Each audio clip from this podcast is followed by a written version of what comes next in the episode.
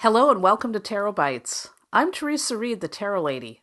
I'm the author of the Tarot Coloring Book, and I'm also your host for this podcast series. This is episode 39 of Tarot Bites, the podcast where I dish out short, entertaining, bite sized lessons on how to read tarot. For today's episode, our topic is the Six of Cups.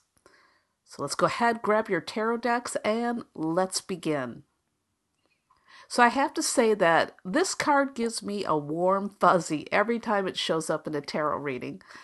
You know, I like to call it my Wizard of Oz card because the sentiment is that there's no place like home. It's sweet, it's gentle, and it's a reminder to stop and smell the roses. Now, before I get into more of the interpretation aspect of this card, let's go ahead and dive into some of those symbols. So, I mentioned no place like home, right? Well, if you look at the card, you might see that there are some prominent houses in the background of the card. Houses represent security.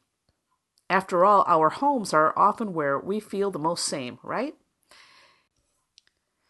Now, you'll also notice that the cups in this card have a bunch of flowers blooming out of them. Those flowers in the cups can symbolize the blossom of youth or something that is growing from seeds that are planted in the past. And by the way, this card is often connected to the past. Now, I've seen the figures in the cards sometimes referred to as children. So, if you consider children to be a symbol, they can indicate innocence or youth. Now, if you look closely, you're also going to see that there is a watchman patrolling the scene. The watchman is a symbol of protection. And of course, I always like to ask myself when I see this card, what is he keeping in or out? Anyhow, those are the few of the main symbols here. So let's gather some possible interpretations. And again, this is a really sweet card. It's a symbol of kindness and a reminder to be gentle and to enjoy the simple pleasures of life. It's possible to find joy in the present moment or through reminiscing about the good old days. And again, remember, this is a card that often symbolizes the past.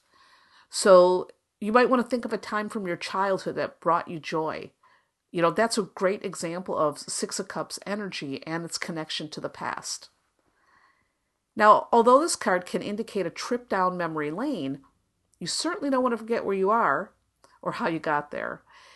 This card could also symbolize uh, appreciating the present moment, even though the past may bring you joy. Now, the Six of Cups can also indicate romance. Now, in this case, it's really sweet and old fashioned, you know, like courting. Uh, unlike the passionate energy of the wand suit, the cups always favors the heart. And the Six of Cups can also indicate childhood a time when you felt safe and protected from the world's ills. Or it can indicate issues pertaining to children. For example, I had a client who runs a daycare out of her home. And when we were doing a reading on her career, this card perfectly fit her situation. Now, in 78 Degrees of Wisdom, Rachel Pollack says that the sixes show relationships of giving and receiving. So that's also something to consider with this card. What is being offered? What is being given? And how is the other person receiving what's being offered? Now, when you reverse this card, I often see it as either getting totally hung up on the past or finally breaking free and moving towards the future. You know, much of this will depend on what other cards are present. For example, the Six of Cups reversed with the Four of Pentacles might be holding on, while the Six of Cups reversed with the Eight of Cups would show moving on and dumping that situation. Now, because of the connection to nostalgia, this reversal can indicate the glory days. Now, by the way, I've got a friend who's totally stuck in the 80s, just like Uncle Rico on Napoleon Dynamite. And every time I see this card reverse, I think about him. So yeah, it's totally my Uncle Rico card.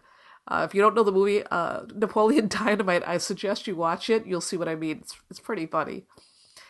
Oh, anyhow, in some cases, the reverse Six of Cups can also indicate bad memories.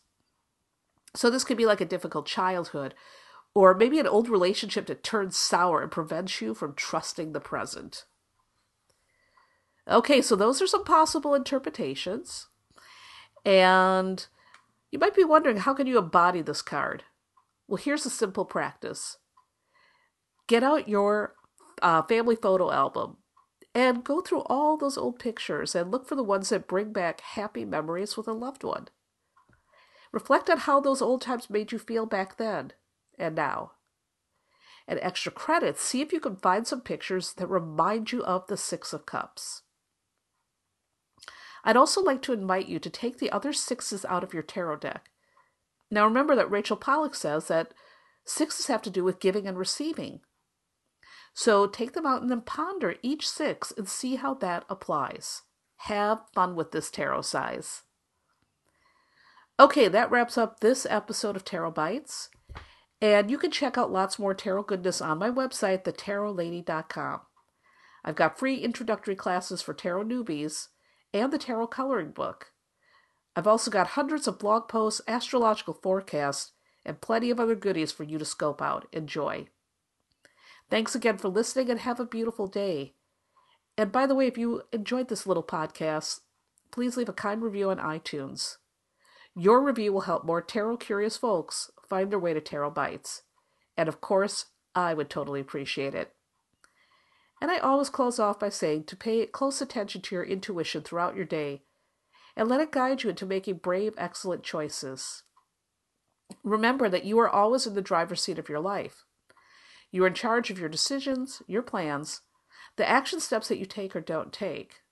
You're the boss. And if you don't like where your life is headed right now, you can change that. Nothing is ever fixed in stone. The tarot cards tell a story, but you write the ending.